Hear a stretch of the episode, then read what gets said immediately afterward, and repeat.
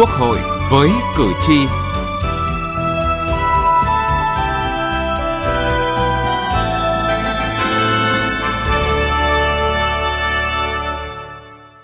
Thưa quý vị và các bạn, giá đất và định giá đất là một trong những nội dung quan trọng của luật đất đai. Giá đất đóng vai trò quan trọng trong nền kinh tế cũng như hoạt động quản lý của nhà nước về đất đai. Định giá đất sát với giá thị trường luôn là yêu cầu trong luật đất đai việc sửa đổi luật đất đai hướng tới gỡ bỏ những nút thắt trồng chéo, khơi thông nguồn lực đất đai, giúp ổn định đời sống xã hội, tiếp thêm động lực cho thị trường bất động sản. Góp ý cho dự thảo luật đất đai sửa đổi, các chuyên gia và đại biểu Quốc hội đề nghị làm rõ phương pháp và tiêu chí định giá đất. Chương trình Quốc hội với cử tri hôm nay đề cập nội dung này.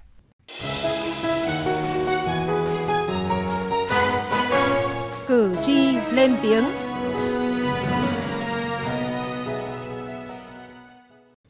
Thưa quý vị và các bạn, khung giá đất được đặt ra nhằm mục đích quản lý giá đất trên toàn bộ thị trường, làm căn cứ để khống chế bảng giá đất của các địa phương, xác định nghĩa vụ tài chính liên quan đến đất đai. Tuy nhiên, thực tế hiện nay, giá đất được xác định thường thấp hơn nhiều so với giá đất trên thị trường. Điều này đã dẫn đến nhiều bất cập khi thu hồi đền bù giải phóng mặt bằng và nhiều hệ lụy khác. Gia đình ông Nguyễn Văn Bằng sinh sống trong hai căn nhà liền kề có tổng diện tích trên 133 m2 ở phường Bửu Long, thành phố Biên Hòa, tỉnh Đồng Nai. Vừa qua, gia đình ông Bằng bị thu hồi để triển khai dự án đường giao thông ven sông Đồng Nai.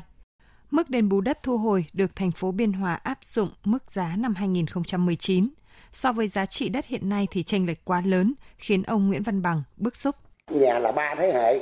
bây giờ thí dụ ở đây nhà nước đền cho mình là 8 triệu mét vuông, nhà nước bán lại là 15 triệu mét vuông. Lấy toàn bộ cái số tiền đền bù nhà đất hết là không đủ tiền để một cái nhà. Nếu đủ tiền các nhà thì không đủ tiền trả tiền nhà nước, mới đất.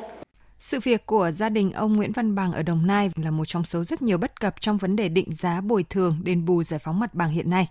Theo ông Đỗ Duy Thường, Phó Chủ tịch Hội đồng Tư vấn Dân chủ Pháp luật, Ủy ban Trung ương Mặt trận Tổ quốc Việt Nam, thực tiễn trong quy trình thu hồi đất có khó khăn tồn tại dẫn đến xảy ra các vụ khiếu kiện phức tạp đông người do chưa có đầy đủ quy phạm pháp luật hoặc còn hạn chế về nhận thức pháp luật, sự phối hợp chưa đồng bộ trong hệ thống chính trị ở mỗi cấp.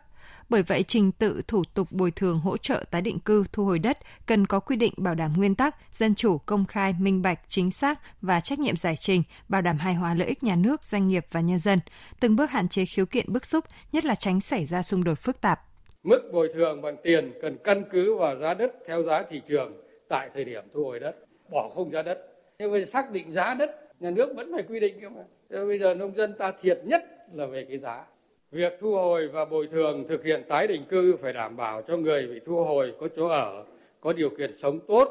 bảo đảm thu nhập bằng hoặc tốt hơn nơi ở cũ, nhất là đối với gia đình chính sách, hộ nghèo, người cô đơn. Thực tiễn hiện nay giá đất được định giá theo khung thấp hơn rất nhiều so với giá trị thật trên thị trường, dẫn đến tình trạng một số dự án bị chậm tiến độ do người dân không đồng tình với giá trị đền bù khi giải phóng mặt bằng. Vì vậy, theo luật sư Nguyễn Xuân Vũ, công ty luật LHT và Cộng sự, việc bỏ khung giá đất và xây dựng cơ chế phương pháp xác định giá đất theo quy định thị trường trong dự án luật đất đai sửa đổi là một bước tiến để giúp xác định giá đất sát với thị trường và giải quyết được các khiếu nại khiếu kiện kéo dài. Luật đất đai năm 2013 quy định rằng cái khung giá đất là phải sát với giá của thị trường. Tuy nhiên, à, Ủy ban nhân dân các địa phương ấy, khi ban hành cái khung giá đất thì cái khung giá đất đó nó rất thấp so với giá thị trường và chính cái quy định này nó mới dẫn đến những cái hành vi không trong sáng trong quá trình mà ban hành cái khung giá đất. Điều này nó dẫn đến thất thoát cho ngân sách nhà nước từ đất đai và nó cũng ảnh hưởng đến quyền lợi của người dân nữa. Do đó khi mà chúng ta bỏ đi khung giá đất ấy, thì vừa đảm bảo được cái việc rằng là nó không thất thoát ngân sách nhà nước trong đối trong lĩnh vực đất đai đồng thời nó cũng đảm bảo sự bình đẳng của người dân khi nhà nước quyết định thu hồi đất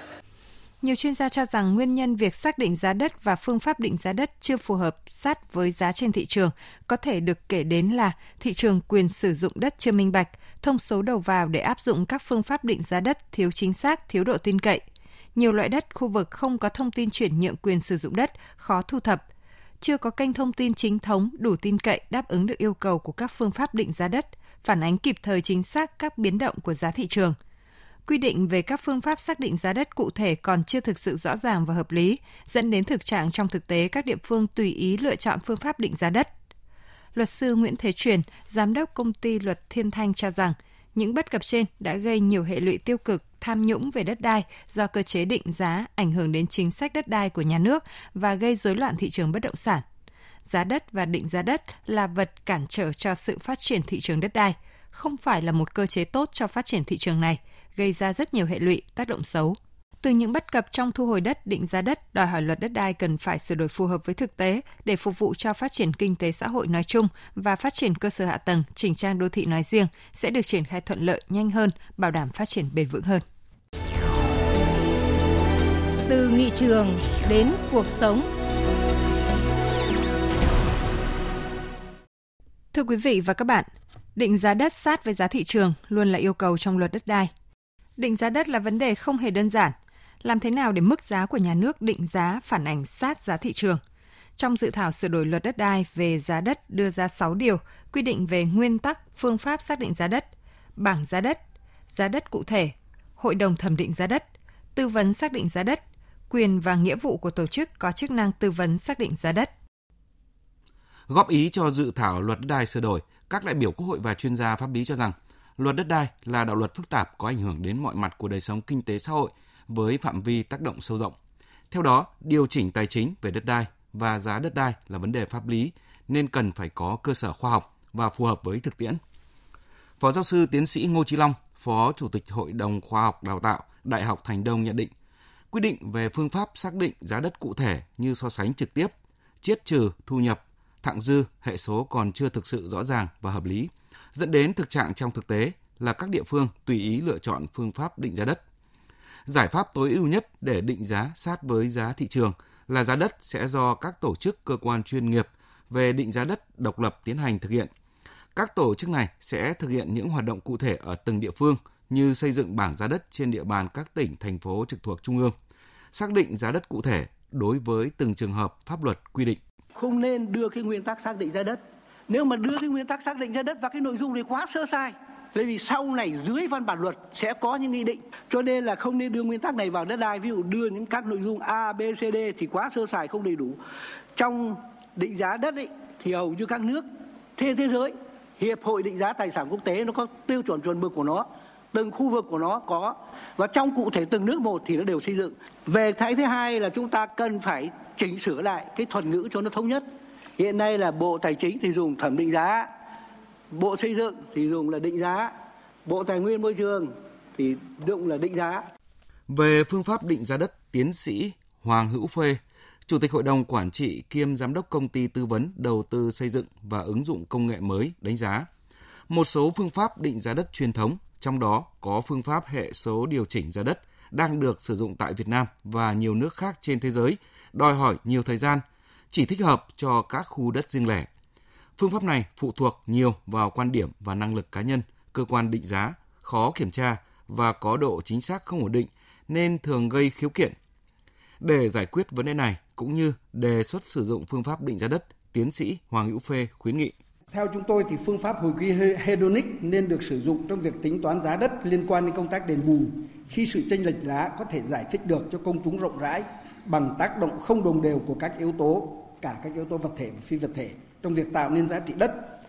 Phương pháp học máy nên sử dụng trong các tình huống khi giá trị tuyệt đối của tài sản đóng vai trò quyết định như khi định giá tài sản thế chấp hoặc tranh chấp về bồi thường tài sản tại tòa án. Tuy vậy, theo kinh nghiệm tổ chức thẩm định giá, ông Nguyễn Đăng Quang, Tổng Giám đốc Công ty Định giá và Dịch vụ Tài chính Việt Nam cho rằng, việc quy định phương pháp xác định giá đất sẽ được áp dụng đồng bộ toàn quốc từ vùng sâu, vùng xa đến đô thị, thành phố. Vậy nên phương pháp này ngày càng phức tạp, khó thực hiện. Tôi cho rằng là các phương pháp định giá đất hiện nay là cơ bản là phù hợp với các thông lệ quốc tế. Chúng ta bây giờ nếu mà thêm các phương pháp định giá đất mới phức tạp thì nó sẽ dẫn đến việc triển khai nó sẽ là khó khăn như thế nào. Có phân biệt ở đây khác khác nhau là gì? Là thẩm định giá do cái bộ tài chính hiện tại đang quy định ban hành về bất động sản còn cái việc là định giá đất cái định giá đất theo thông tư 36 mà Bộ Tài nguyên Môi trường hiện tại đang quản lý về giá đất cụ thể theo quy định của luật đất đai năm 2013 thì cái hai cái này là tương đối khác nhau. Tiếp đến nữa là việc kết nối hoàn toàn giữa cái thẩm định giá hiện tại thôi cho các tiêu chuẩn Bộ Tài chính với cả định giá đất. Nếu như mà chúng ta chuyển hoàn toàn các khái niệm, các quy định, quy trình và tất cả các bước của thẩm định giá sang à, sang cái việc định giá đất này thì tôi nghĩ rằng là là sẽ càng khó thực hiện hơn.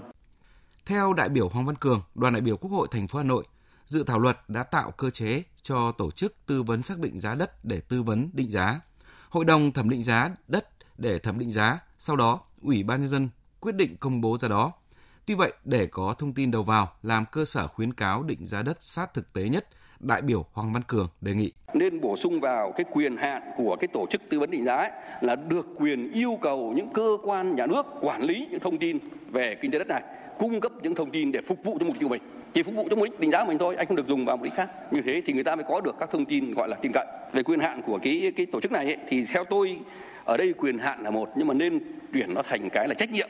đấy là trách nhiệm chứ không chỉ là quyền đâu không phải là anh được làm cái gì mà trách nhiệm của anh như thế nào. Căn cứ mỗi một căn cứ mỗi một cơ sở thì nó sẽ có một cái mức giá khác nhau. Vậy thì cái quan trọng nhất là gì? Cái khuyến cáo cơ sở của anh ấy dựa trên cơ sở nào anh đưa ra cái này?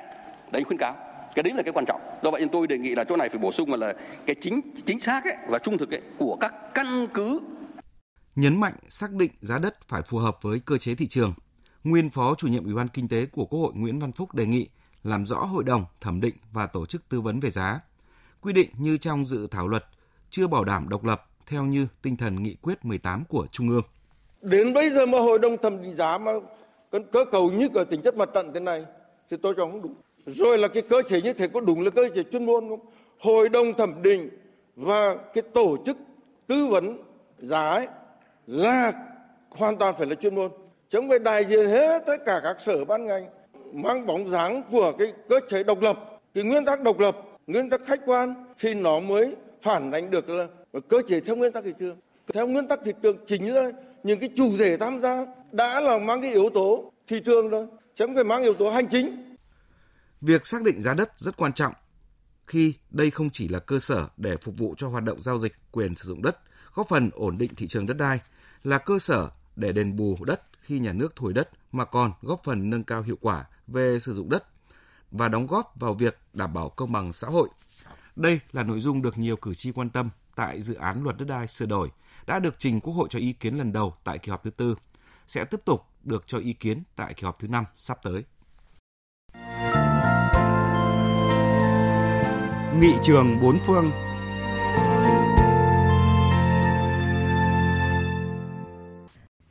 Thưa quý vị và các bạn, sở hữu tập thể và sở hữu nhà nước về đất đai đã được thiết lập ở Trung Quốc từ thập kỷ 50 của thế kỷ 20.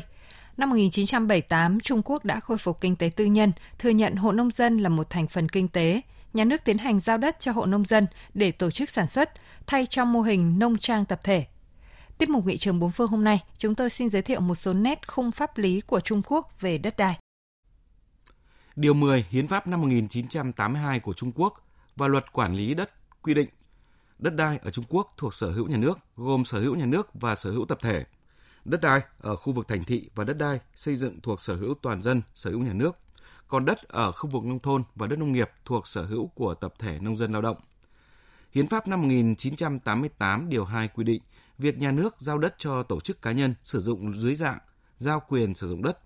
Quyền sử dụng đất đã được phép chuyển nhượng cho thuê thừa kế thế chấp, tức là đã cho phép người sử dụng đất được quyền định đoạt về đất đai.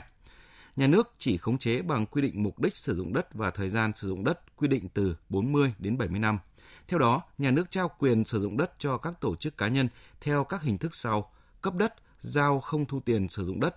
xuất chuyển nhượng đất, giao đất có thu tiền sử dụng đất, cho thuê đất. Người được nhà nước giao đất có quyền sử dụng trong thời hạn sử dụng được xác định cụ thể sau một năm đối với đất xây dựng công trình tạm thời, 40 năm đối với đất sử dụng vào mục đích thương nghiệp, du lịch, vui chơi, giải trí, 50 năm đối với đất sử dụng xây dựng các công trình công nghiệp, trường học, bệnh viện, khu thể thao, 70 năm đối với đất làm nhà ở. Ngoài ra, dựa trên sự phân chia quyền sở hữu đất đai, khung pháp lý về quản lý đất đai của Trung Quốc chủ yếu bao gồm ba luật – đó là luật địa chính, luật quản lý bất động sản đô thị, luật hợp đồng đất đai ở nông thôn. Đến đây thời lượng chương trình Quốc hội với cử tri đã hết. Chương trình do biên tập viên Đỗ Minh biên soạn. Cảm ơn quý vị và các bạn đã quan tâm theo dõi.